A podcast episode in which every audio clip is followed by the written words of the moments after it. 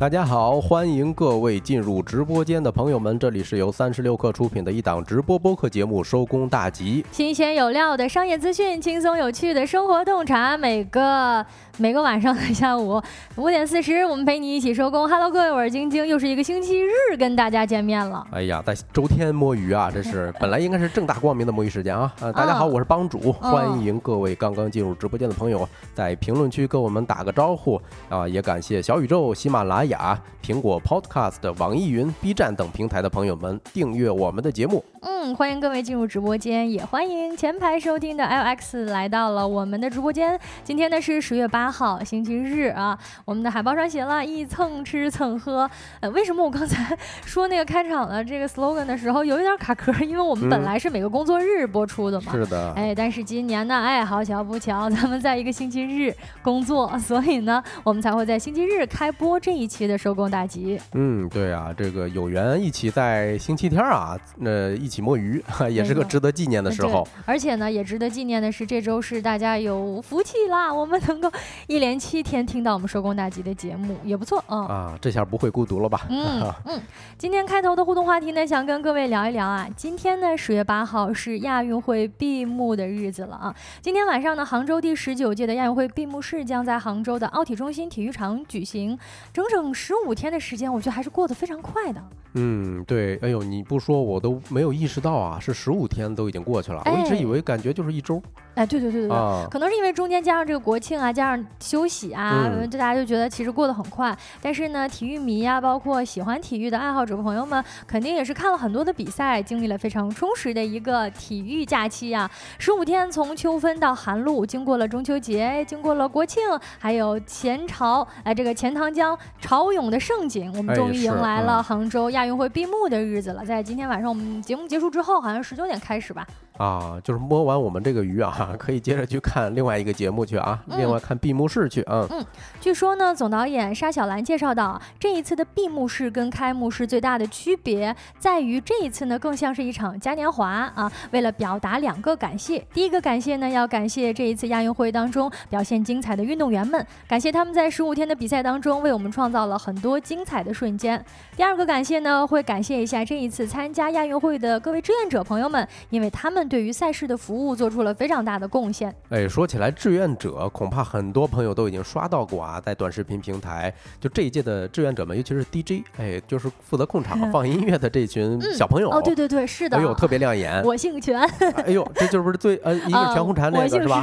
对对对。然后昨天是羽毛球那个是吧？呃，我姓石。哎呦，对我姓石，搞了很多特别有意思的、特别出圈的一些有意思的视频啊，可能不是体育迷的朋友应该也会刷得到。另外呢，也值得一提的是，这一届的非常。多的选手也是值得一提的，对吧？嗯，对。哎，我不知道晶晶对什么比较呃印象比较深刻啊？就是这个 DJ，我印象特别深刻的是唱那个《千年等一回》的时候，应该是跳水女子双人十米跳台的这个决赛现场，背景音乐是这个电视剧《新白娘子传奇》的主题曲。哎，当时音乐一放，我感觉我都已经置身其中了，知道吗？是吗？就马上就回到小时候了，是吗？然后我隐约都能听到现场的一些。朋友们在鼓掌，在欢呼，对对对，哦，嗯，我好像也有记得，就是我们前面看到了那个，好像在二二百米女子二百米蝶泳决赛的时候，张雨霏夺冠，然后就想起了一首她翻唱的歌，唱的是《稻香》。哎呦，我感觉那个时刻啊，她挺社死的，她自己都不好意思捂着脸。对 对对，也没有想到，哎，你看看，这就是领导班子啊，派出这些零零后、九零后们，是的，是的，啊，进入这种主控台上，会导致。的一个情况就是放出了一些非常意想不到的歌曲，不过也给我们这种紧张的赛程当中增添了许多的这种乐趣。亮眼的时候是吧？一些乐趣呀，一些轻松的时刻也值得一看。嗯嗯，哎，你看咱们这个朋友说有人啊，A 九三七七他说喜欢周末，喜欢下班，领导大发慈悲，周末下班，哎，就是你们现在已经下班了是吗？哎，今天确实是个好日子啊，呃，有一片吉祥啊。今天我是刚刷到一个新闻，今天。北京迎来了第一场雪哦，是吗？啊，但是是在延庆区啊，因为那儿有山嘛。嗯嗯呃，哦，海拔比较高的地方已经下雪了。是的，呃，可惜我们没有把那图片放上来，因为本身那图片比较模糊啊，因为可能是网友们自发拍的。然后它就是雾。呃，很浅的一层笼罩在地上，那感觉还挺好的。我在想，如果晚上打一点灯哈，那种意境肯定更加美好了。嗯，哎呦，今年夏天啊，大家知道是一个史上最热的夏天。嗯，按来说呢，十月八号我们北京延庆地区已经出现了一些薄薄的下雪的一些情况了，不知道今年冬天会不会比较冷？但是今天啊，十月八号今天啊，好像确实有点降温。哎呦，那真是！你看我这鼻子都已经闷了啊！大家如果能听得出来的话，尤其是我早晨啊蹬自行车的时候，因为我骑行上下班嘛，我都感觉到那个风已经有有点小北风的那感觉了，知道吗？就是一直在顶着风在骑，挺坚强的。你这么形容的画面啊，确实啊，也到了这种气温骤降的时刻，也这各位出行的时候也注意一下防风保暖，注意一下天衣，一定不要感冒啊。那。集合的这个，我们听友朋友们也集合的差不多了。你看，Morning 都已经开始唱起来了，又又 check now 了啊！啊，那趁这个机会，要不再例行给大家介绍一下吧，以免有一些新的朋友进来哈。收工大吉是三十六氪旗下一档全新的直播播客啊，每个工作日下午的五点四十，在三十六氪的微信视频号，也就是现在啊，直播间朋友们正在聚聚集的地方啊，每天这个时候啊。大家可以打开三十六氪视频号，哎，我们一起来摸鱼。对，在今天的节目当中呢，我们会跟各位一起来聊三个话题。第一个话题呢是啊，就是老乡鸡发什么疯啊？听说呢，今天请全国人民免费吃饭了，还送五菱宏光、爱马仕和华为手机。另外呢，我们还会跟你一起聊一聊。据说呢，中国有这么一座从来不相信预制菜的城市，那就是新疆。嗯，另外我们还会跟大家一块儿聊一聊啊，就是上海现在最时髦的夜生活竟然是上夜校啊，有点复古了这意思啊。最后还有我们节目的经典环节，今天吃点啥？一个帮大家解决每天发愁晚饭吃什么的栏目。呃，在这些话题之前呢，让我们先用几分钟的时间进入今天的资讯罐头。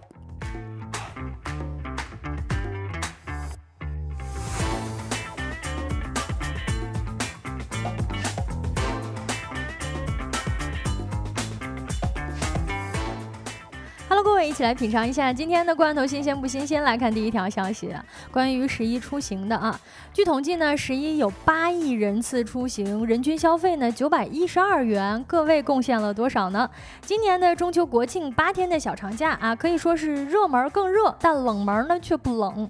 根据文化旅游部中心测算呢，假期八天国内旅游出游人次一共有八点二六亿啊。按照总收入除以总人数计算呢，假期期间每人平均花费了九百一十二块钱。啊，出行一刻，根据各城市官方的统计测算，在北京、上海、广州，游客们人均花费是一千三百一十点六块啊，一千三百七十二点九块，以及七百四十四块钱。同城旅行和去哪儿旅行数据显示，今年的黄金周，北京、西安、成都、重庆、上海、长沙、广州、南京、杭州、武汉成为了最受欢迎的旅游目的地们。啊，那我刚看到一个数据啊，就是在广州平均花费是七百四十四。哎，是不是大家就是花了一个高铁钱呢？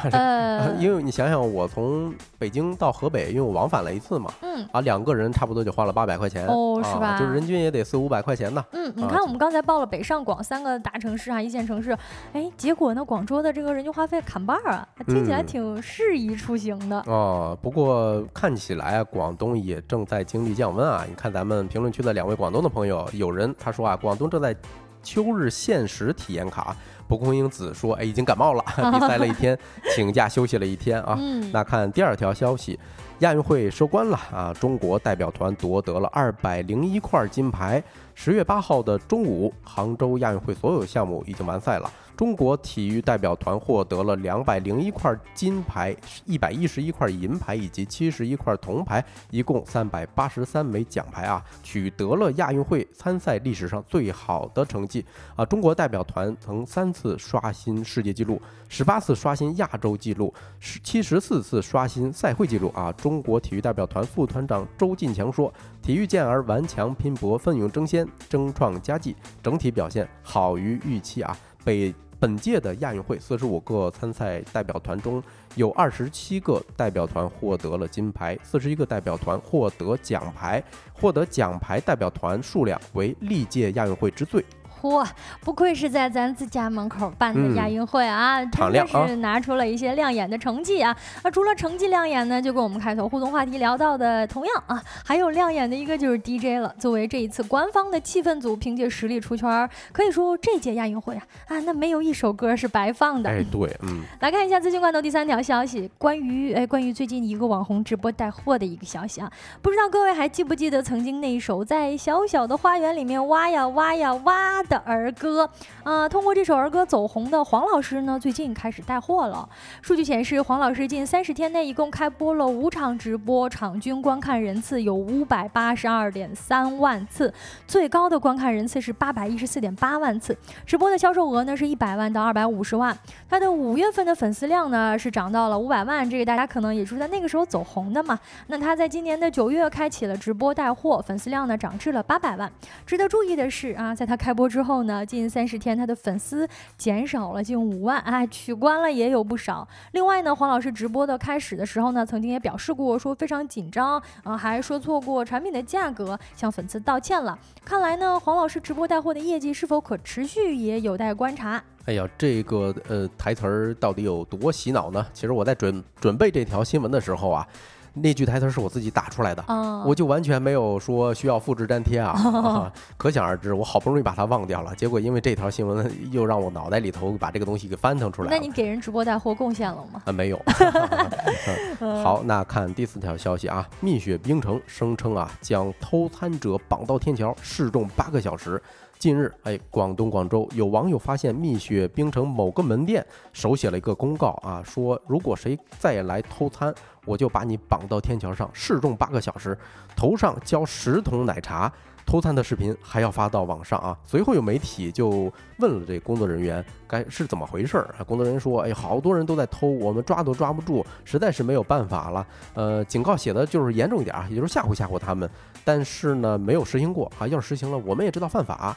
嗯，蜜雪冰城之所以能在新茶园这么内卷的一个赛道冲出重围呢？”并且计划上市啊，是因为它的盈利大头是来源于加盟店数量。据说这个加盟店数量有多么的疯狂呢？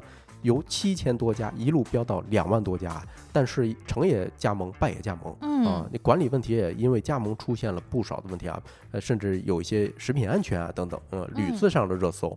哎，我觉得这几年像蜜雪这样的品牌，实际上就是好像自带流量体质哈，他做了一些很多的事情啊，你说他确实也是成也营销，哎，败也有点有点败也营销了啊。来看一下今天资讯罐头的第五条消息，关于国际局势的啊，据央视新闻，巴勒斯坦。伊斯兰抵抗运动七号宣布对以色列发布发动了军事行动，不仅发射了数千枚火箭弹，其武装人员还进入了以色列境内与以军发生冲突。以色列军队则对加沙地带展开了多轮空袭作为回应，巴以冲突升级至几十年来的最严峻的局势。根据 CNN 等外媒的最新消息，双方爆发的战斗持续了一整天，最新的冲突已导致根据统计，双方至少有五百人死亡，三千二百人受伤。中国的外交部表示。中方当对呃当前巴以紧张局势加剧和暴力升级表示深切的关切，呼吁各方保持冷静、克制、立即停火，保持啊保护平民，防止局势进一步恶化。以上资讯整理自财经杂志、人民日报、红星新闻、潇湘晨报。稍后回来进入我们的说来话不长。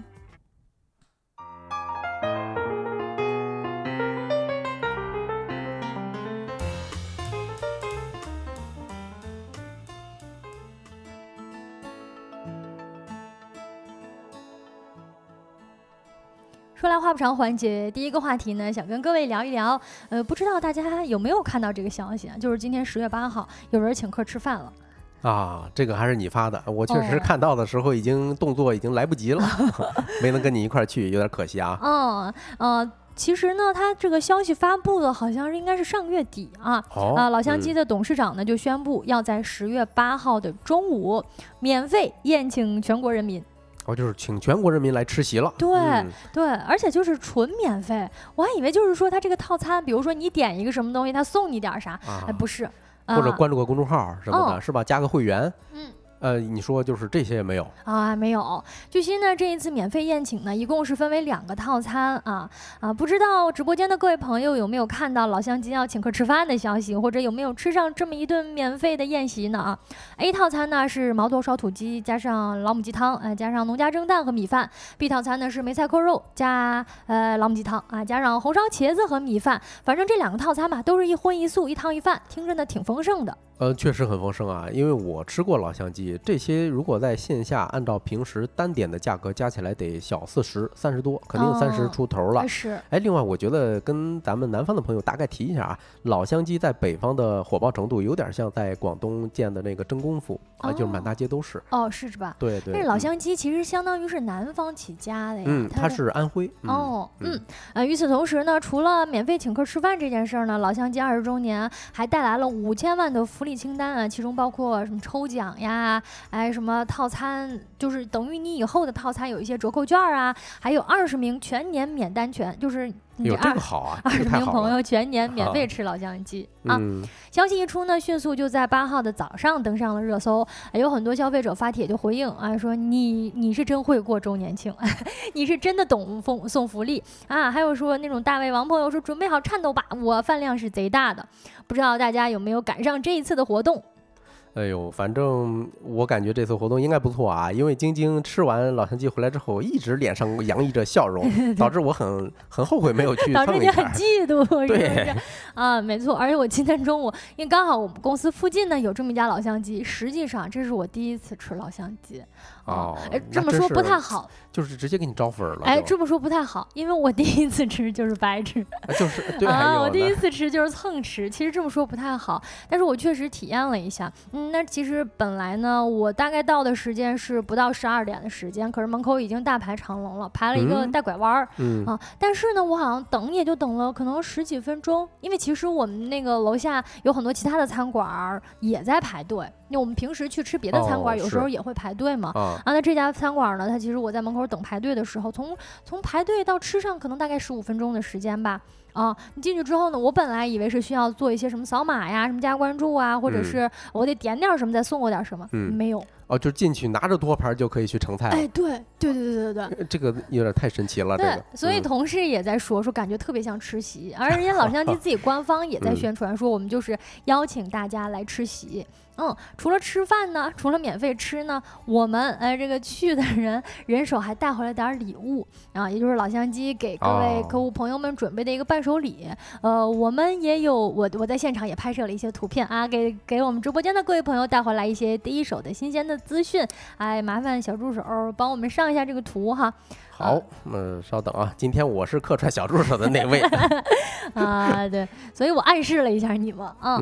我们的这个呃呃伴手礼里边有什么东西呢？有喜糖，有一封来自董事长的感谢信，还有两个生鸡蛋。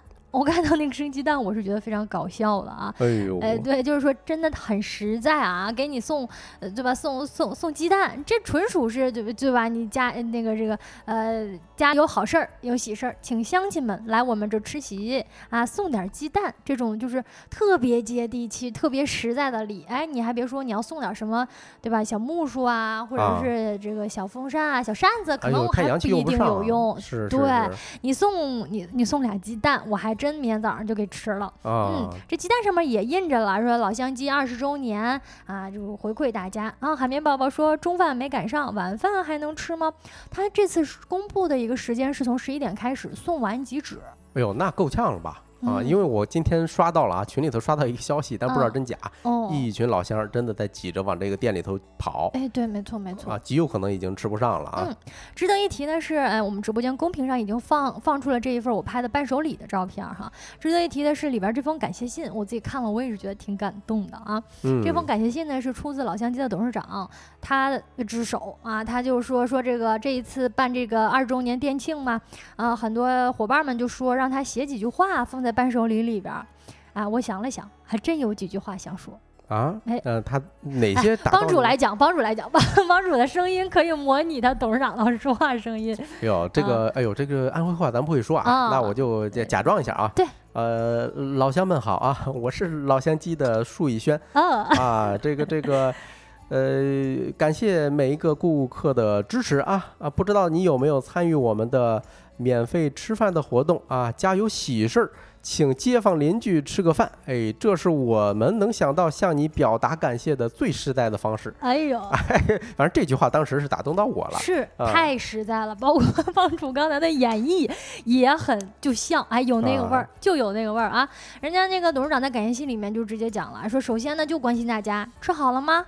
啊，吃饱了没有啊？这是最重要的事儿了。我一下就被这句话给打动了。我说实话，我就觉得，嗯，其实你知道，我们网购的时间比较久了，你买衣服呀，包括买一些这种呃食食品啊，都会收到，比如说淘宝店主啊夹达的一封感谢信。实际上，你或多或少会觉得同质化挺严重的。啊，我这一次看到他这个感谢信，我其实还觉得挺动容的。嗯，尤其是他在这个信里边写了说，这一次免费参与吃饭的人也有很多啊，如果有招待不周的地方，也请各位见谅啊。家里喜事儿呢。还给大家发了一些喜糖，希望这个没能吃上饭的朋友能拿上这么一份伴手礼，也能够跟各位分享这个喜悦。对，这个特别像吃席啊！你看人家还给你送东西啊，吃席咱不得打包点东西嘛？是吧？对对对，还带点打包伴手礼。哎，对，关键咱吃席咱还没随礼呢。哎呦，真是，对呀，这是免费吃的席还是？对，所以呢，我们这期节目也跟大家一起盘一盘这老乡鸡的基本信息以及它过去的一个发展历程啊。这一次的它的这个周年活动呢，其实是二十周年了。那老乡鸡呢？最早是一家专业提供中式快餐的全国连锁经营企业，品牌那就叫老乡鸡了。各位朋友有没有吃过的呢？我第一次吃哈，这一次做功课的时候发现，原来他在不知不觉间在安徽起家，然后早已发展成为了一个非常大的、非常头部的中式餐饮连锁品牌。嗯。作为呃刚才这个帮主扮演的这么一位 董 董事长呢，他呢是一个六零后啊，最早呢其实是从部队复员回到了安徽肥西县，是一个地名啊，肥西老家，拿着为结婚准备的一千八百块钱，买了一千只土鸡啊，正式开启了土鸡养殖事业。哦，这个肥西的老母鸡啊是很出名的啊，就是很多哎当地有一道汤啊，就是就是肥西老母鸡，嗯。我印象中，如果没记错的话，最早他的店可能就挂着这这么几个字儿。哎，没错，他最早的店铺呢，开启了这么一家快餐店，在安徽合肥，名字就叫做肥西老母鸡。因为在零三年的时候呢，这位董事长先生从安徽最大的土鸡养殖农户，成为了啊，一跃成为了。这个中式餐快餐行业的一个店长啊，开了这么一家叫做“肥西老母鸡”的店名啊，店名是如此的啊。那零五年的时候呢，他的迎来了第一次鲤鱼跃龙门，从一个小快餐店儿，哎，直接变成了一个巨型的餐饮连锁品牌。就是在当年呢，合肥国资委旗下的合肥创新投资投了他两百万。哎呦，这是拿到国家队的这个钱了啊，很不容易啊，说明他很很厉害。嗯，而且是在零五年这么一个时间节点哈。嗯。然后接着这笔钱呢，一一跃飞起嘛。截至二零一一年的时候，肥西老母鸡在安徽一共拥有了一百三十多家门店。如果说安徽这么大的一个地方能够开一百多家门店，我觉得肯定是在当地啊，呃，就是非常就是街头巷尾都是这个店了。就是相当于家乡家乡的品牌了，相当于。嗯。那此后呢，在一一年、一二年的时候啊，为了打开知名度啊，觉得肥西老母鸡其实它相当于是呃安徽的一个在地方性的哎一个地方性的一个县的名字，所以呢，二零一二年的时候呃品牌呢就正式更名为老乡鸡，自此呢开始逐渐摆脱或者说试图摆脱地域标签，走向全国。嗯，哎，我们评论区有一个朋友回应了一下啊，晚上还能不能吃这件事儿，心想是是臣。哎，这位朋友说。老乡鸡发六十万份啊，就是应该是这个活动，嗯，现份数，一共一千家门店啊，一家店铺六百份，去的早还是有机会排到队的。哎，这个老这个朋友是不是加盟商之类的？你怎么知道？对你懂得嗯很详细吗？那我晚上我真的要去排一排试试了。嗯嗯嗯，太好了，我们在直播间又跟各位同步了一个最新的消息啊。另外呢，我们看一下，就是从零三年细数到呃老乡鸡近几年的发展呢，我们看到根据中国饭店协会、新华网联合发布的《中国餐饮业年度报告》，在二零二零年的时候啊，在中国快餐小吃企业排行榜上。那老乡鸡是首屈一指的第一名啊，在二一年的时候呢，排名第三名，反正就是非常非常头部的大品牌了。哦，那还真是啊，嗯，但是我得说个实话，我其实是这两年才第一次吃到老乡鸡。然后呢，我其实，在两年前第一次听说这家公司，我猜啊，可能也就二零年左右的时候，它才开始有这些市场的动作或者公关的动作。哎，没错哈，正如我们刚才所说到的，就是老乡鸡呢，它其实早已成为了一个非常阔气的啊，能能够排名第一名的一个大品牌。这也是为什么说这一次它能够在电竞的时候大手一挥，对吧？拿出了好像是五千万的预算嘛，对吧？给出了这么多的福利啊。那此外，呢，我们谈谈到他营销方面也做了很多动作，就像刚才帮主提到了，近两年好像能够从一些社交媒体上，包括新闻报道上、商业分析上看到“老乡鸡”三个字的名字。那实际上呢，我们可以回顾到二零二零年初疫情爆发之初的时候，那个时候老乡鸡的董事长就曾经凭借一封手撕员工减薪联名信的视频，啊，一下引爆了流量。当时什么事儿呢？就是在那条视频当中呢，呃，大家也知道，就是疫情的时候嘛，就是很多企业开始有一些降薪啊。那老乡鸡作为这么多门店啊，已经一千多家门店的一个大的企业，有很多的员工就联名上书董事长啊，说要不咱们一起降薪吧。啊，但是在这条视频当中呢，他是拒绝了员工的降薪请求，并表示就算卖车卖房，也要千方百计的确保我们这一万六千三百二十八名员工有饭吃，有班上。哎。对这个事儿，我是很有印象啊。呃，虽然当时我居心叵测的，就是往坏处想了一下，有可能有有没有那种演的成分呢？说特像三顾茅庐，或者说古代的时候这些，哎呦，我要三次等大家拥护我，我才能去上位啊，有这么一种形式在。不过啊，这个事儿确实很戳我，至少人家在公关的这种动作上是一个非常讨喜的。嗯，虽然说是对内的一个动作啊，我是对我员工好。但是呢，老百姓可能会讲，哎，你对员工好，那你就有良心啊。你有你有良心，那可能大概率上害不了我，是吧？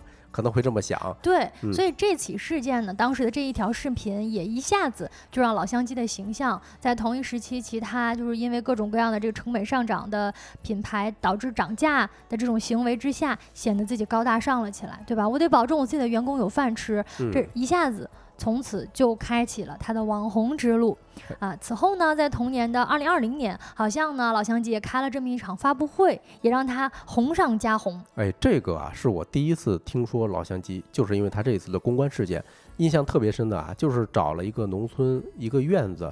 拉了一群大爷大妈、大叔大婶儿往那一坐，支着小板凳啊，然后老乡鸡的董事长就在站在讲讲台上，还喊喇叭，喂喂，什么村民们来开会了啊？是这么回事儿。嗯啊，呃，所以呢，当时就在网上火了一把，相当于。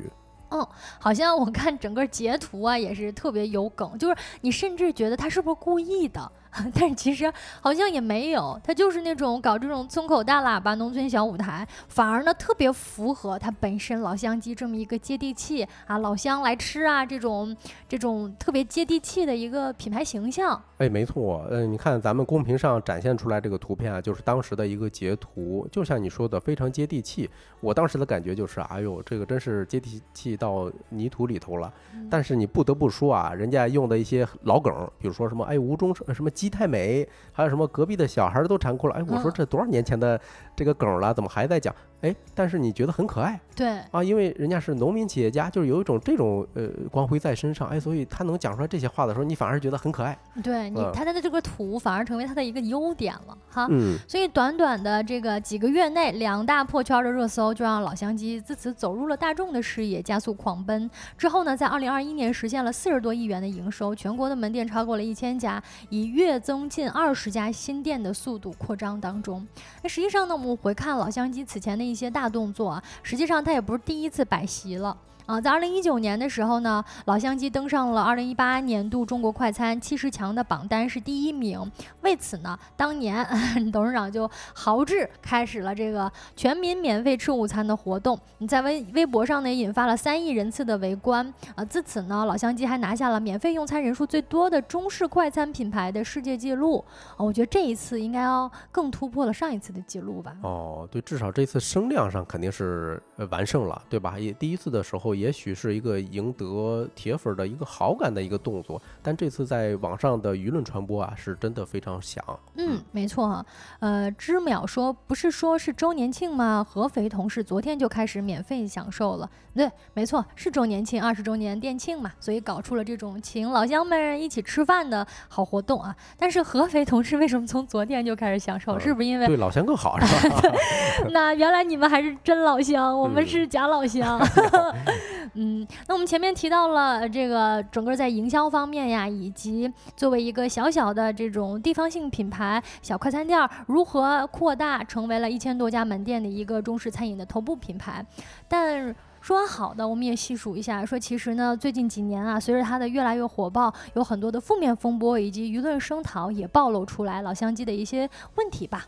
哦，也就是说，其实这个品牌它还是有一些负面的新闻在。没错，嗯，比如说去年六月的时候呢，老乡鸡就曾经因为为了 IPO 啊，暴露出了呃员工社保的问题，陷入了舆论的声讨当中。当时呢，《长江商报》报道到啊，或许老乡鸡是为了应对 IPO 啊，公司呢要求九百七十八名员工离职，改而通过劳务派遣的形式继续在公司工作。那三年的时间内呢，老乡鸡累计有一点六万名员工。未缴纳社保，呃，当时的一个事件曝光之后呢，呃，董事长也公开承诺说自己会尽最大的努力改善，以缓和事态。不知道这个事，不知道这个新闻后来有没有后续啊？但是因为去年的时候呢，老乡鸡是有一个非常大的动作，是打算上市。那大家知道，如果要上市的话，就这个整个公司的财务呀，包括人员配置啊，所有的情况都需要公开。报表要好看一些，嗯，成本要缩减，然后你的利润才能上去，嗯，至少给资本方看起来你是一个好公司。哎，所以呢，如果说把老乡鸡的就是此前经营了十几年的一个品牌推成推出去呢，推到阳光之下，好像也暴露出了它一些没有被关注到的，或者说我们不无法关注到的一些角落里的一些新闻。另外呢，老乡鸡的定价问题也一直是饱受诟病的啊啊，虽然呢它的品牌名字是很接地气，但是呢也有很多网友说了啊，老乡。其实根本就吃不起老乡鸡哦，这个我很有发言权啊，因为我之前还算他的一个常客，呃，主要是奔着这家快餐店，它看起来是干净卫生，对吧？但是进去啊，我一般只能点一个肉一个素。连汤 一般都很少拿，对，因为但凡一点肯定是小三十，肯定是有的，这个没跑。嗯，对，有很那个时候之前就有关于老乡鸡定价的一个讨论呢，就有段子说啊，月薪两万都不敢在老乡鸡点三个肉菜，嗯，因为其实价格还挺高的啊，并不像它的品牌名字那么接地气。嗯，此外呢，还有一些像食品安全方面的问题以及行贿等问题的负面言论传出，对于老乡鸡整体的品牌造势之路还是受到了。不小的影响啊，嗯，对，尤其是在做公关传播的时候啊，这些负面呃新闻是很难从互联网上抹去这些痕迹的啊。你看，咱新的网友 Luna 说送个手机送爱马仕，这是咋回事啊？抽奖还是怎么着？就是老乡鸡它不仅是免费请大家吃饭啊，不仅等请大家免费吃席，它还有一个所谓的加起来是五千万的这么一个大礼包，嗯，是还有五菱宏光是吧？对对对，有那个汽车是啊，还有手机啊，我记得还有什么？有就是各种哎哎对，爱马仕的包也在其中啊。当然，它这个免费的午餐也算作这个五千万大礼包其中之一的。嗯嗯，就是这五千万当中呢，有非常多纯免费的送你吃饭的，另外呢还有一些伴手礼。但是像爱马仕啊、手机啊、五菱宏光啊这些，其实就是抽奖的部分了。哎，是的，嗯嗯。那我们刚才提到了说，去年呢，其实老乡鸡曾经一度被认为是。最有希望成为中式快餐第一股的种子选手，在二零二年底的时候开始 IPO 了。那我们也跟各位呃同步一下最新的一个 IPO 的动态啊。实际上呢，在八月二十八号，呃，二零二三年的八月二十八号啊，上海证券交易所的官网就显示了，老乡鸡呢其实是终止交易了啊，一个一个不是终止这个呃审核 IPO 的一个动作了，就是自己撤回了。嗯，对，因为说实话啊，餐饮行业它的利润率是非常非常薄的。刚才咱们不是说它定价能。平民快餐为什么定价这么高啊？是吧？大家可以看得出来啊，老乡鸡这家公司至少它在。嗯，品牌公关上的动作是很会玩的，但这也意味着你投入的成本非常高，所以它不得已才会把价格定这么高啊。嗯，当然侧面反映你的一些运维成本很高，所以在资本市场上确实可能需要打一个问号吧。嗯嗯，没错哈啊，老乡鸡呢其实曾经把自己对标过，说要成成为中国的肯德基，有这样的理想或者说有这样的梦想。我们中国品牌也需要这样的呃快快餐连锁的餐饮品牌，实际上。这是非常好的，但是呢，作为一家好企业，那注定呢是要建立起好的口碑。那整体的行业竞争呢，如果面临严重的同质化的环境之下，只有不断的在各方面下功夫，建立起属于自己的一个特色招牌，打下更加坚实的护城河，才能够更快的适应外面的世界，更快的接受或者说得到全国消费者的长期的考验跟认可吧。那这个话题我们聊到这里，接下来一个话题呢，来聊一聊预制菜啊。据说呢，有这么一个地方，它是不相信预制菜的。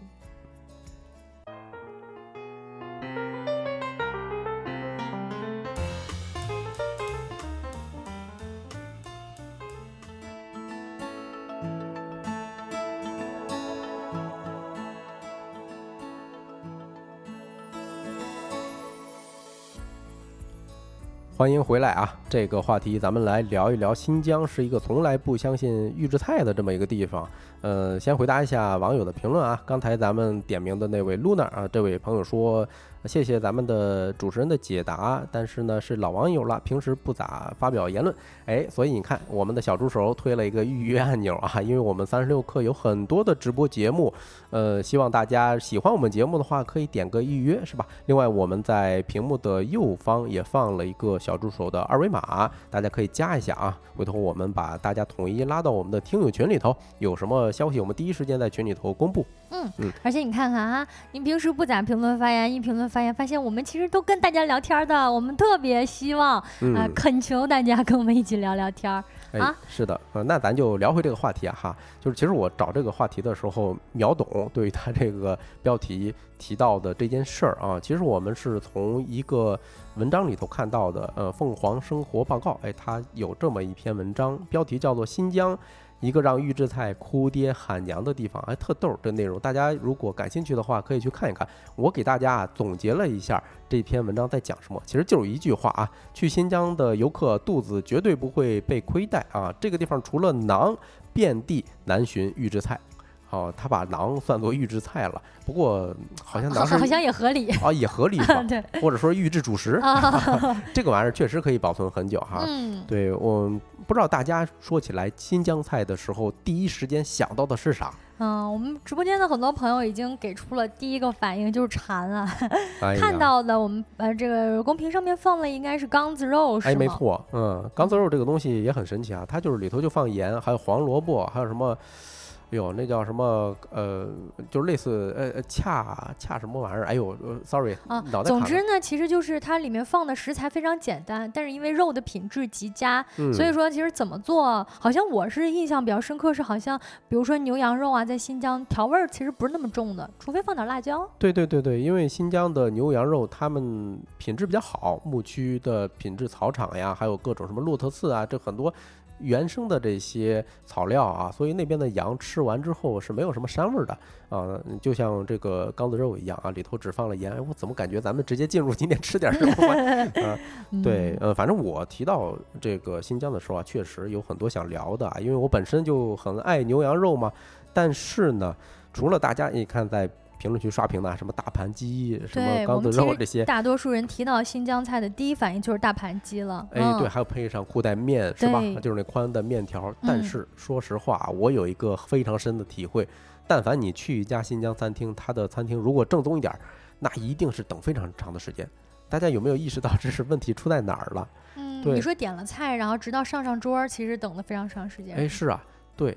因为他们的菜呀，基本上都是生炒的，也就是没有预制菜。哦，哦，就是怎么说呢？比如说啊，用炉子焖，对吧？或者说放在这个炭火上烤，或者说你切那个什么呃盖浇面的时候啊，那那肉片都是新鲜的，或者说至少是生肉。哦，他就先爆锅。你想想这一份下来，它的。时间得长多少？明白，就是说，其实人家做的还是这种非常非常原生态的，就是真的这么用心的给你炒上一盘菜，炖上一盘菜。是的，你咱们一般在肉呃饭店里头吃肉啊，很多都是加工好的。你比如说预制菜也好，如果比预制菜再好一点呢，可能就是新鲜食材加工到三五成。咱们在北京多数吃到的串店，为什么翻台率那么快，是吧？一会儿就给你烤上来，它都是提前先烤到半生。哎，等顾客来了之后，他再少烤那么一会儿，就 OK 了，就撒点酱啊，或者说涂点什么料啊，就可以了。明白。呃，但是新疆的很多肉食啊，都是从生肉开始做起的。也就是说足够新鲜哈。嗯，对，你看海绵宝宝提了一个叫皮辣红的东西啊，确实是新疆菜里头常放的一一种料啊，就是它香而不辣啊。如果没记错的话，我分享一个我在北京十里河吃某什么新疆烤肉四大天王的这个经历哈，就是新疆朋友开的饭店，我基本上进去之后只能在后厨蹲着，你一个人进去前台是没有你座的啊，所有人都是这样，然后眼瞅着就是师傅从。冷鲜柜里头拿出的这种穿好的生的羊肉串啊，放到火上烤。你想想，人家是生的呀，我点二十个串儿，真的一点不夸张，我能等俩小时。他烤好一串呢，哎，给你送一串，紧接着烤其他一串。他那串是特别大吗？啊，串儿确实也大，但是没有想咱们想象中那么夸张。嗯，关键问题就是他们是生烤的，从冷柜里头拿出来就直接放上去。所以那个餐厅有个奇观啊，每一个但凡是三五个朋友去吃饭的时候。每一桌的花生毛豆消耗的特别多，一般都得吃个两三盘，因为实在等不及。嗯，放点花生毛豆还行，你要是像其他那种餐厅放点锅巴呀，估计都吃饱了。啊真是啊，对，为什么新疆朋友们他们不屑于这些预制菜呢？哎，这个挺有意思。就我从《凤凰生活报告》这个文章里头啊，发现了几个网友的呃评论截图，就反正看的我是内牛满面啊，真是。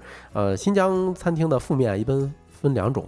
啊，就是外地人说的，外地人会说，哎，你上菜也太慢了，慢死了，啊，然后当地人如果觉得你不好，他会说一句，哎，你这肉质不好。嗯，就看得出来，大家对于新疆餐厅的评价标准啊是不太一样的。呃，新疆人可能就完全看这个材质的好或者不好。哦，啊，但是咱们说实话，尤其是一线城市过去的，就等不及。对，确实是呃，我们在大众点评上看到一些，比如说餐厅啊，比较关注的也是等位时间久不久，上菜快不快。嗯，是的，是的，嗯，这怎么说呢？就是，嗯。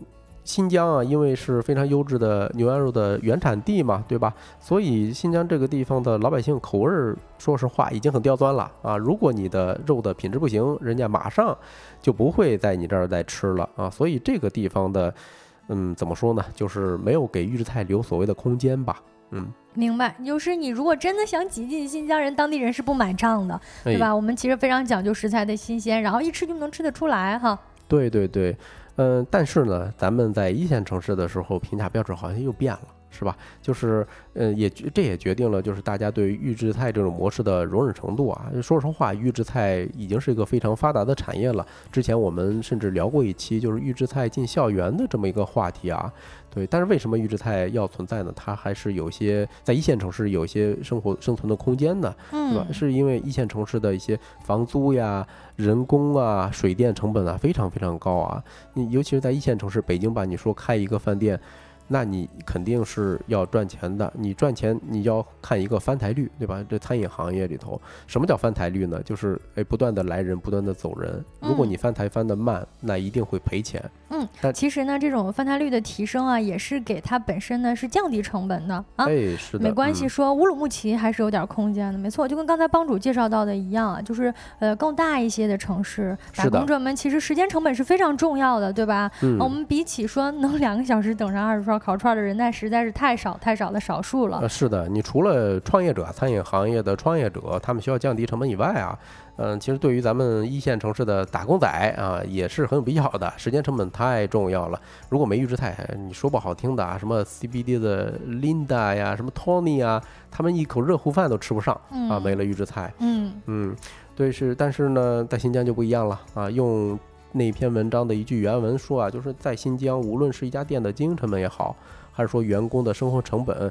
都比较低，这样大家就没有所谓的这个业绩的焦虑了嘛，对吧？呃，还有对于这个，另外这会导致，嗯。载歌载舞，然后精神自洽的新疆朋友来说啊，你翻台率这种都脏东西，让人对人家来说都是一种侮辱。哎，你这么说，其实它背后透露的是新疆人民当地生活方式的一种松弛感啊。人家对对对，人家很松弛，人家就是有这个时间可以去等吃上一顿好吃的美食啊，其实没有那么大的压力，也没有那么忙，对吧？是的，是的。哎，虽然咱说啊，新疆当地不相信预制菜。但这个文章提到了一个很有意思的角度，就是外地的新疆厨子呀，他不得不向预制菜低头。怎么讲啊？就是因为新疆当地它是牛羊肉的原产地，对吧？所以当地的很多餐厅都能够提供新鲜的食材啊。但是呢，嗯，你在外地开饭店，那肯定你得奔着顾客的需求去啊。那尤其是一线城市，大家不都是图着能够快速果腹，对吧？呃，你工作节奏太快了，所以你快本身就是顾客们的第一需求。啊，有个网友评论啊，特别经典，就点个外卖你都要求骑手三十到四十分钟左右送到。你怎么可能说还像新疆当地一样，你烹制一一一碗饭是吧？你比如说过油肉，你要现炒、现切、现炒是吧？你完全是没有这些机会的。等不起。对，另外呢，你说在在一线城市的时候，因为节奏快啊，大家很多都不会做饭，有或者说你做完饭，你想到哟还要收拾那一片东西，我做这饭干啥呀？是是是，是吧？就还不如说简单吃这么一口，哎，这个叫个外卖，然后收拾收拾就，呃，洗漱睡了。对，可能对于大家这种打工人来说呢，呃，对于口味来说啊，我们可能还是要给时间成本来让步的哈。快是我们对于我们来说最重要的一个事儿。对对对，你看问这位朋友说啊，嗯，适合搞米其林，也就是说，他这种最新鲜的这些食材，如果运到一线城市的时候，呃，而不是通过预制菜啊，那就是比较适合所谓的米其林餐厅了。确实是这么回事。但是对于大多数人来讲，可能咱们。还是要吃的更多的是预制菜啊，但是大家也不用愁，是吧？因为现在很多品质不错的新疆餐厅啊，在一线城市，他们主打一个空运过来的牛羊肉，不也是经过先屠宰，然后冷冻排酸再运输，是吧？你你你说到底，它也是某种意义上的预制菜了。啊，另外，今天我们在准备这个选题的时候啊。其实新疆很多地方在官方啊，在推动这个预制菜的产业。嗯，就像刚才咱们那位朋友说，乌鲁木齐还是有点空间的啊。确实那边有好几个厂家在做这样的事儿。为啥呢？就是当地可能有一些肉太多了，嗯，那外地吃不到这么高品质的东西，那不如做成预制菜。向外送是吧？还能提高一些经济价值，对吧？这个就何乐而不为呢？嗯，这样呢也能够让我们不在新疆的这些外地的朋友们，能够品尝一下当地能够吃到的这种新鲜的肉啊啊，这种高品质的牛羊肉，其实还是挺好的一个事情的啊。嗯，某种程度上来看，哎，对。呃，不过说到底啊，有机会大家还是去一趟新疆吧。所以，因为我有一个。同学在那边工作啊，他跟我说，一年四季每个季度都有不同的景色，都非常好看啊。哎，最最关键的是，就回到咱们这个话题，你就算放放假的时候人再多，交通再拥挤，那至少你肚子不会遭罪，对吧？那这个话题咱们就聊到这儿啊。下一个话题，我们来讲一讲沪漂们最流行的生活方式，竟然是上夜校。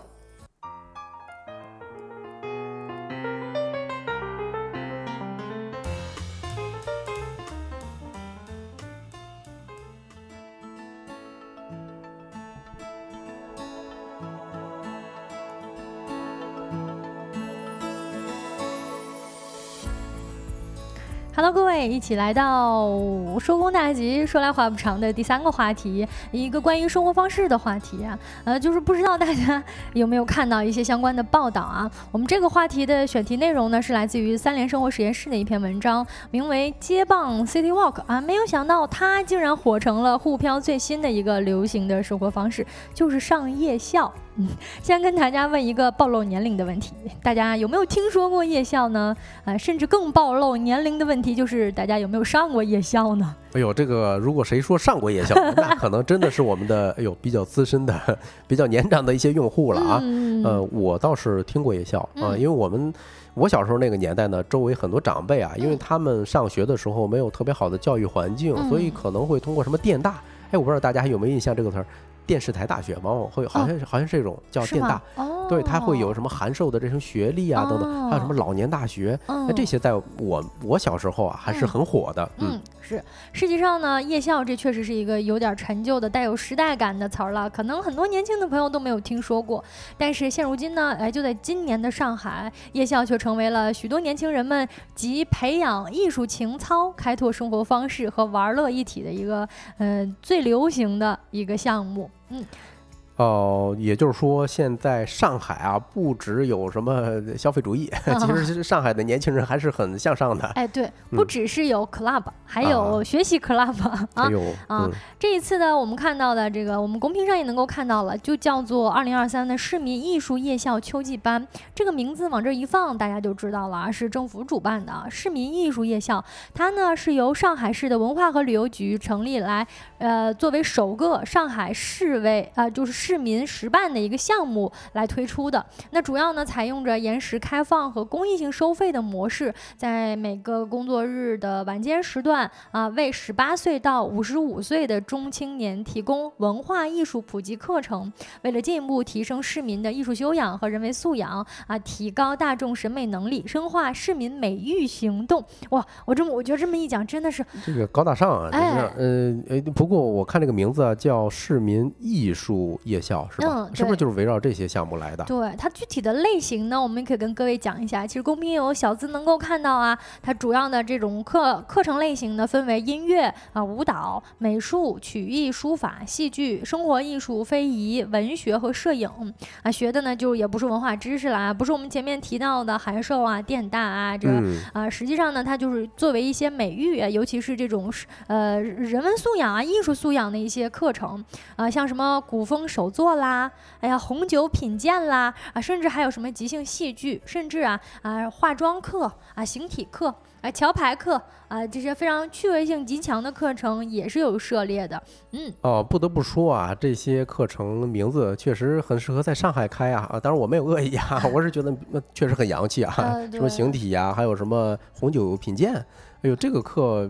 呃，好像在我们当时上大学的时候，有一个旅游管理专业哈，他们的酒店管理专业下面是有这门课的。哦，是这样哈。而且其实本来上海就是艺术之都嘛，上海的这种人文艺术素养啊，包括整个文化氛围啊，其实是非常强的。呃，像艺术馆啊、美术馆啊、博物馆啊，上海都是十十分火爆的啊。这一次呢，是由这个文化旅游局推出的专门针对市民朋友的艺术夜校，那他必须呢就得给我们市民朋友们办点实事儿了，就是前面提到。的这些高大上的课程啊，它价格实际上是非常亲民的啊。什么一个价格区间呢？啊，你报一个课啊，比如说我们举个例子来好了，比如说你想报一个手鼓课程啊，手鼓课程，我相信各位稍微有了解的，外面的那个吉他课都挺贵的呢，一节课都不少钱，一节课都得上百块钱啊。我们看到这个呃手鼓课呢，一共十二个课时啊，如果你上线上的课程的话是三百块钱，线下呢是五百块钱。哎，你这四舍五入，相当于确实是非常公益性的。这多少节课来着？十二个课时。哦，那确实很便宜啊，相当于是一个比较便宜的兴趣班，是吧？现在给孩子报一个什么兴趣班，这不老少钱啊？一节课体验课，你可能都得好几百了。对。其实呢，你在这儿 能上一个学期，对吧？你十二个课时，如果你一周上一节课的话，你其实也能够上三个月呢。挺有意思的，尤其是能够多体验一种生活方式，我觉得下了班也能够找点事儿干，其实也是一个不错的。不知道各位听说了之后有没有感兴趣的什么课程呢？啊，刚才我们提到了说那些高大上的课好像特别适合在上海，没错，你像打桥牌，对吧？甚至还有沪语体验班，就是教你说上海话。哎，这个好啊，是吧？能够帮助一些外地的朋友，他更快的去融入一个城市。哎，你看。头像是警察叔叔啊！这位朋友说高素质人群聚集的城市，哎，确实啊，这些课程能看得出来啊，也是一些我我个人感觉啊，他们本身都受过一些良好的教育，可能才会对这些产生兴趣哈。嗯，我觉得也不一定，其实我们后面会介绍到说上这些市民艺术学校的呃这些人群都有什么样的类型哈。嗯。但刚才呢，我们通过一些类型的介绍以及价格的介绍，各位应该已经知道了，其实一节课呢，哎，竟然只要四十块钱。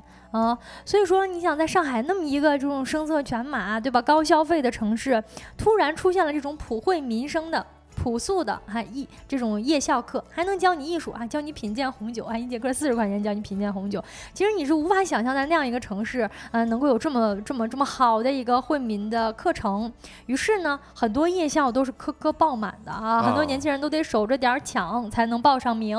对呀，你想想，如果是红酒品鉴的话，一节课四十块钱，你买酒花多少钱？对呀，你光喝呢，你要还要喝啊？是啊，对呀，其实你只你去那儿使劲使劲喝，可能就把这个票价 值回来了。你随便找一个清吧，你坐一会儿，你点杯啤酒不得四五十吗？对吧？你更何况是点一杯红酒啊？哎，不是点一杯红酒啊，就是老师给你倒一杯，就是品尝一杯红 酒。一不小心暴露了，对，这个想蹭吃蹭喝的一个心思直接就给暴露了啊啊啊！这一次的报名呢，实际上是在上海市的群众艺术馆的一个公众号，其实也是这种。就是呃官媒的一个公众号了啊，啊，主办单位呢其实也都是一些各个地区的艺术馆了啊，好像什么啊不同区，比如虹口区的文化馆啦，啊奉贤区的文化馆啦，以及一些艺术馆、文化馆等等。所以说呢，你上课的地点也是有非常非常多的，课程也很多很多。但是啊，当时一推出呢，就一下就是。塞车了啊！网络塞车，你会发现，哎，你想选的课程呢，几乎就是秒没啊，不停的一遍一遍的刷。但是还是有很多朋友啊，会在这种社交媒体上炫耀，说你看我抢到了啊！啊，对，这个可能是一个比较好的年轻人下班之后打发时间的方式啊，你总好过大家躺在沙发上刷什么短视频平台，对吧？那些可能真的没有什么营养，嗯。嗯，呃，这一篇报道当中呢，也有就是已经体验过，包括上了呃很多次夜校的朋友，上海的沪漂朋友，分享了一下自己上课的一个体验，就说呢，其实上课就跟玩儿似的啊，而且呢还很松弛，怎么个松弛呢？就是你说你白天对吧，你光鲜亮丽的，你就是你左手跟琳达打招呼，哎，右手你安排一下自己的 schedule 对吧？但是你晚上呢，对吧，都能够把光鲜亮丽的这一层表皮给褪去啊，也懒得化妆了。其实呢，拎个。帆布袋，大家就一起来上课。呃，到这个地方目的也很明确，就是上课。哦，这个还挺好啊。但是我其实有个小疑问啊，你说上的这些课。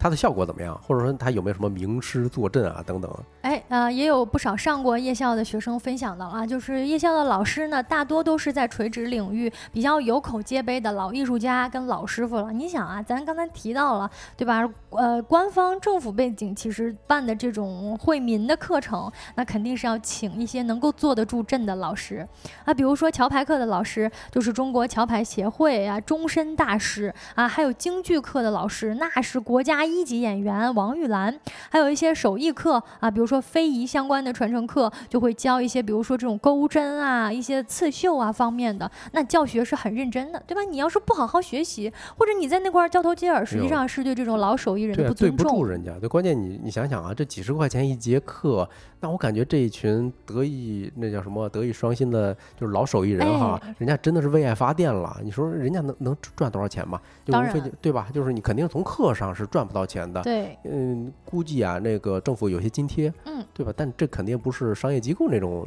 发的工资。哎，对，你想一节课就四十块钱嘛？我觉得更多的可能是一种，就是是吧？持续的发光发热，这老手艺老手艺人们能够把这个手艺、这个技艺，包括大家感兴趣的，能够陶冶市民朋友、年轻朋友们的情操，能够让你对，比如说京剧呀，比如说这种非遗传承的手艺感兴趣。我觉得这本身也是一个非常大的公益性质的一个课程了啊！有学生就表示。是说，本来以为自己是去休闲的，啊，你我想我这么便宜的课，对吧？我抱着我其实去玩的，结果发现老师那是真拿你当学生啊，啊，为了保证教学质量呢，还规定啊，你如果缺勤，你就不能上，你就你就以后不能再上我们夜校的课了啊。如果 如果你要是有事上不了，那你得找朋友去替你答到。这这不就是又回到校园了嘛，是吧？像咱咱在学校的时候，老师答到也是一个很头疼的事儿啊。看来真是。官方也在认真对待这件事儿，哎，是，但是咱们你想工作多年的这些打工仔们，其实想一想啊，如果说现在想起上学的时候，达到是个头疼的事儿，但是现在呢，如果再重新回到那样一种像大学一样的课堂氛围，其实反而能够收获不少的青春感。对吧？我曾经之前有上过那种课外的培训，不是课外，就是工作之外的这种课堂培训班。哇塞，我感觉就是很开心的啊，就有一种好像我真的回到大学了，或者是一种很纯粹的感觉。对啊，你想想，咱们除了工作以外，总得有点生活，对吧？你说有时候咱们生活节奏这么紧张，那总得有个爱好吧？像我还好啦，我因为大家都知道我喜欢吃吃喝喝，但是一想，哎，有个手工这种课程报一报。也还挺新鲜的，对，一听一听就觉得感兴趣了，是吧？是的，是的。看到我们直播间啊，那个蒲公英子也说，广州也有开夜校，老人大学，没错啊。其实各地呢，我们以往提到的这种学校呢，基本上都是这种中老年朋友上的学校啊。但这一次呢，你看我们前面。多这么多介绍的，其实都非常明显了，就是三四这些课，对，是针对年轻人开的啊，反而呢，就是算是打破了一种信息壁垒吧。大家不知道啊，其实夜校年轻人也可以去上啊。那些上了夜校的年轻人们呢，恍然觉得闯入了这么一座 fancy 城市的一个。一个避难所，对吧？你在这个地方可以纯粹的，对吧？你身边的朋友啊，或者你身边的同学啊，有很多可能跟你年纪差别特别大啊，你可能永远不会跟他坐在一块儿，但是大家在这儿都特别纯粹的学一种技能啊，比如说非洲鼓啊，比如说我们学山水画啊，其实呢，甚至还有啊现代的课程啊，比如说什么 iPad 手绘课啊，也有这样的课程安排。哦，会不会是苹果的店员给来 来讲的呀？有没有发现他们经常会搞这些免费的公益的事儿？嗯，也不是不知道不知道，不好说啊，或者说是什么 UP 主之类的是吧？哎，对，因为我们前面也看到了关于新媒体方面的课程呢，它甚至还推出了一些像什么呃 Vlog 拍摄啊、手机摄影，还有新媒体运营等等的课程。实际上呢，就是为了市民朋友们陶冶情操了。那我们谈到陶冶情操呢，实际上也能够暴露出这种夜校或者说年轻人们之所以火爆的去抢夜校。想要报名夜校的课程，实际上是呃需要补齐一种课堂的氛围感以及很大的情绪价值。嗯，对，就是说到底啊，就是大家伙大家伙还是偶尔会追求一些比较高雅的这些呃业余的生活哈。哎，没错啊，有这个我们在三联生活实验室这篇文章当中就看到了，接受采访的富贵呢就说自己在这种夜校的课堂上呢，能够收获到一种非常珍贵的。啥也不图的上进心和专注力，哎呦，这个太宝贵了吧！这种机会，就是你说咱们现在有在外，尤其是在外打工的时候，做什么事儿没点功利性啊？你现在如果你抛开功利性去做一些事儿，哎呦，这么纯粹！我说的我真的很想去尝试一下。对，而且你想，你在这个地方，你你就不用跟谁社交，你甚至没有升学的压力。我们其实，我觉得就是中国小孩其实很少上这种纯兴趣班，对吧？你即便是小时候上什么钢琴课呀，那个小提琴课，其实你还是有非常大的这种展示的需求的，或者加分嘛，还是考试加分嘛？哎，对。但是你如果能在这个课堂上真的仔细想想，说有没有什么兴趣爱好是我可以培养的，我在这儿能够不用为了任何东西，我不用向上社交，不用升学，甚至价格还给打到这么低，不用委屈自己跟钱包，只是为了学点东西，其实呢，能够特别。我觉得能够对冲焦虑感，哎，因为焦虑的焦虑的对面其实就是具体嘛。你去学一点具体的东西，你手上忙一忙，其实挺好的。对，就是花少量钱，就是相当于对给成年人开了这么一少年宫，是吧？集体疗愈去了。哎，呃，所以这一次呢，很多网友也评价说，它的火爆的体现的实际上是老百姓们对于艺术。或者说是对于这种能够陶冶情操的生活是有需求的，同时呢是有非常旺盛的求知欲，而且呢也体现了大家对于公办组织是有信任的。我是觉得安全的，对吧？我们去这上课，首先你能请晚上的，对吧？哎，对，你能请老艺术家坐镇，而且你不为了赚我的钱，你就是为了给市民提供这种福利活动。哎，我是觉得啊，看到这条新闻呢，反而非常羡慕在上海生活的朋友们了。哎，希望其他的各个城市的文化部旅游局啊，也都能够看齐，哎，跟着卷起来。那这个话题呢，我们聊到这里，哎，下一个环节呢，就到了我们收工大吉最受欢迎的一个环节了，就是今天吃点啥。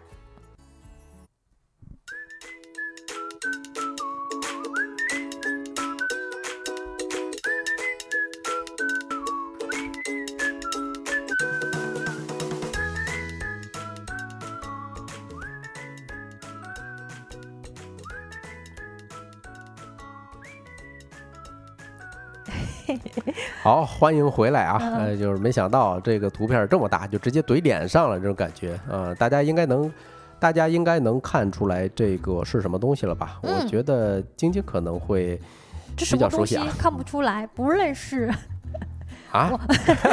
开这个玩笑，我完全看不出来呢。来，我们直播间在的各位朋友们，来看看一看有没有熟悉这个东西的，或者知道这东西是啥的，打出它的名字啊！中式大汉堡。啊，中式大汉堡，啊，这个也对啊，这我感觉像中式的什么肯德基鸡肉卷之类的吧？哎，是，对，嗯，这直接揭晓答案啊，有 有人打出了大字，而且带感叹号的饭包，哎，没错啊，没错，啊，把包，呃，不是把把妈直接给去掉，就是饭包了。是的，是的，哎，这位朋友说的更有意思啊，大米饭。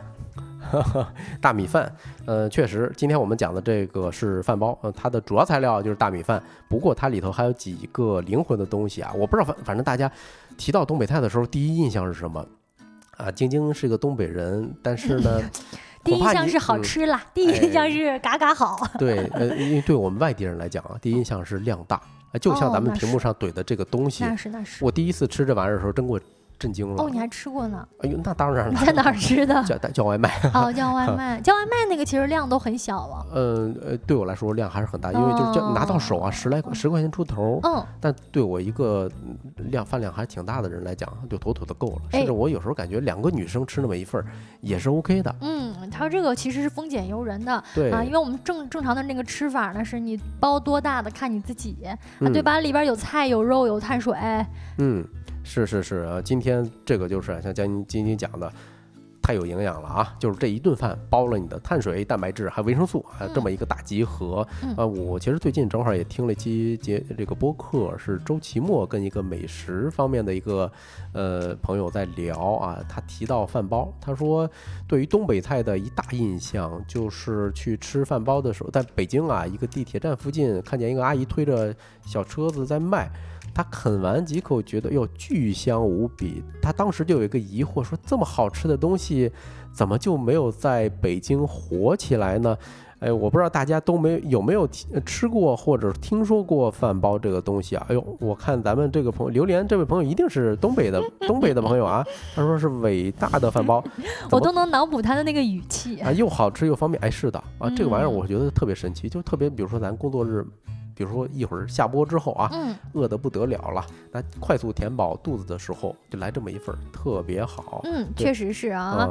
糯玉米说东北炒米饭像印度人吃的咖喱饭。嗯，你看这位朋友就是没有吃过饭包，他不是炒的啊，他不是炒的，他是白米饭焖好之后这么一卷啊。你你饭包里头都有什么呀？大家可以看得出来啊。首先，最外面最醒目的就是这个大白菜叶子。哎，我不知道大家有没有 观察过啊？呃，反正有一个东北的卖饭包的老板讲，哎，他他们店的这些东西全都得是。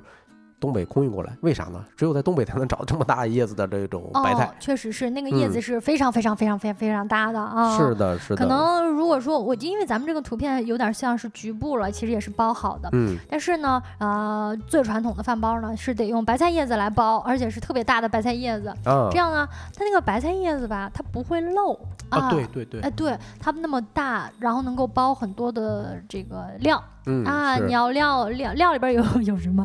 哎，这个说起来又多了。对，呃，跟大家直接揭晓了，就是它里头有，我我认为啊是比较灵魂的，就是那个酱料啊，就是它常见的是牛肉酱、猪肉酱，还有这个鸡蛋酱。鸡蛋酱很常见了，就东北菜里头，比如说咱吃个什么拌面条，东北的餐厅都有。是是是。这个牛肉酱、猪肉酱，我不太确定是不是东北当地的特产，反正我上一次吃的时候是点了一个猪肉酱。但是已经很香了，但它的做法也是东北大酱把那个猪肉粒儿炒制的。嗯，其实是比较常规的那种肉燥的感觉。哎，对对，其实就是肉酱。不不不不不，我是说南方比较熟悉南方这种食物的朋友应该能够感知到，就是肉燥了啊。那那我们那边呢，就是炒炒这个肉肉肉酱。对对对，除了这些酱料，它还有很多这种丰俭由人的辅料啊，比如说一个茄子。啊，还有一个什么土豆，啊，还有什么香肠、辣条、肉松，哎，这是不是出了东北之后改良版的呀？我看晶晶已经皱起了眉头。这个帮主是越多说一个配料，我是越多皱一个眉头啊！怎么里边还有这种东西呢？土豆没有吗？难道茄子跟土豆？首先土豆是肯定有的，茄子呢不一定。不一定啊。嗯。哦，那那那可能是我朋友圈那个朋友，他不是地道的东北人啊，他发了一个朋友朋友圈，他说。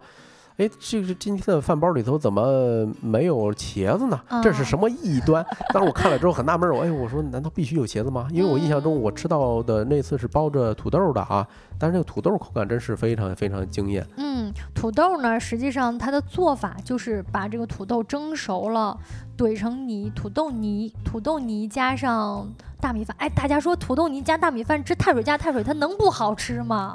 呃，反正我第一次吃之前，那个卖相，说实话不是很好看。但是你咬到嘴里头，哎呦，真香！真香 啊，就是真香。里边呢，呃，香肠没有啊，没有是吗？辣条跟肉松那就更，这你就等于跟一个天津人说煎饼果子里边加辣条加肉松一样啊，你这有点埋汰人了。哦，这个可能就是异端了啊。啊，对对对，这种肯定是属于异端的啊。但是呢，里面有一个非常重要的辅料，那就是花生。哦，对对对对，这个花生确实是啊，就是它花生碎儿很，就是点睛之笔，我觉着，嗯嗯，加上花生之后呢，你就每一口都能够保证你吃起来是香的啊。哦，是，嗯，对，其实啊，就是咱聊到这儿，大概大家能够想象一下吧，那种复合的味道，最最震撼我的不是说它的味道，是我第一次拿到手的时候那感觉，量太大了，量太大了。我不仅吃过啊，我有一次还有幸在一个小推车看，也确实看见有人在卷这玩意儿。那阿姨可能女性吧，手确实小小一些哈，但真的是两只两个手一起在卷。你大家可以想象一下，这个量到底有多大啊？我点外卖啊，比如说十来块钱是吧？拿到手，我一个人够吃。那像这么大一个东西，我认为啊，像咱们现在很多女生不怎么吃东西嘛，俩人吃妥妥够的。哦，对，但是是这样，就是因为饭包实际上是，呃，我们说丰俭由人嘛，就在于你怎么包都可以。而且我们在比如说东北的家庭里面，如果我们直播间有东北人的话，还可以跟我们一起来分享一下你们家庭里面吃饭包的经历。但实际上呢，呃，它它你不能用量大来形容它。因为呢，它就等于是把那个这个馅料和好，那你就拿一块白菜叶子，对吧？你有大有小的，你就是可可着你自己的量啊，你想包多少包多少。你哪怕有的时候可能我们买不到那么大的白菜叶子，尤其是在北京，其实不是很好买到那么大的白菜叶子。那拿一个小的白菜叶子，你卷上，你哪怕吃两三个小包，其实也是一样的，对吧？它是一个非常 DIY 的吃法。哦，对啊，那那那确实很家常啊。刚才你说是在家里头吃的时候怎么怎么着，所以我我我我猜啊，可能在东北朋友。家里头确实很常见这个东西，嗯，但但是对我们外地人来讲又真的很震撼，因为有网网友直接就评论嘛，说哎吃完它我感觉我们家的老黄牛都能耕十亩地，是，嗯对，嗯到最后咱们简单跟大家提一下吧，这个饭包的历史啊，晶晶是个东北人啊，就可以看一下这个历史对不对？我不知道，确实好吧，只是吃的很香是吧？嗯，对，东北饭包其实是起源于满族的啊，就是也是努尔哈赤行军的途中吧，就是士兵们饥肠辘辘的，然后附近的村民。嗯，就提供一些，哎呦，赶紧就是用这个菜叶子包上什么白米饭，哎，但是白米饭里头得有味儿啊，所以就搬掺和一些什么大酱啊，或者说什么呃乱七八糟的这些辅料，哎，结果这个士兵在路上吃的时候，觉得特别香，当然也有可能是打仗确实很累哈，嗯，但是。这个就流传下来了，嗯你算算吧，也也有个四四百年的历史了，嗯啊，嗯，听起来是比较符合的。那因为因为确实是东北那边传过来的嘛，嗯，我确实不知道饭包的历史，我们就只知道它比较好吃，而且是我觉得哪个地方的人去尝试它应该都不会讨厌吧？哦，对，它也没什么特别的味道。对，我觉得它是一个特别好的平民的吃食。是的，是的，是的。对，而且像你说的，它可以 DIY 啊，你像咱评论区的这个温。妮糯玉米啊，温杰啊，糯玉米，他说什么肉末、肉丝啊，茄子丝儿啊，反正我听了。那大家可以尝试 试一下卷一卷看看啊啊，说什么还有什么吃新鲜的菜叶子，这不是正好顺手吗？啊，那你可以一会儿那是最好吃的，实际上对对对对，因为我们在外面买的菜叶难免会有点蔫嘛啊，是的，嗯，也推荐各位没有尝试过东北饭包的朋友们，在今天下班时段之后呢，看看附近有没有外卖，哎，来尝试一下这个饭包啊。今天呢，我们在节目当中给各位介绍了一下这道美食。那随着我们音乐的声音逐渐加大呢，我们今天收工大吉的节目也。进入尾声了，呃，收工大吉呢是一档在每一个工作日的下班时间开播的直播播客。今天之所以在星期日工作呢，啊，工作呢也是因为今天也是一个工作日。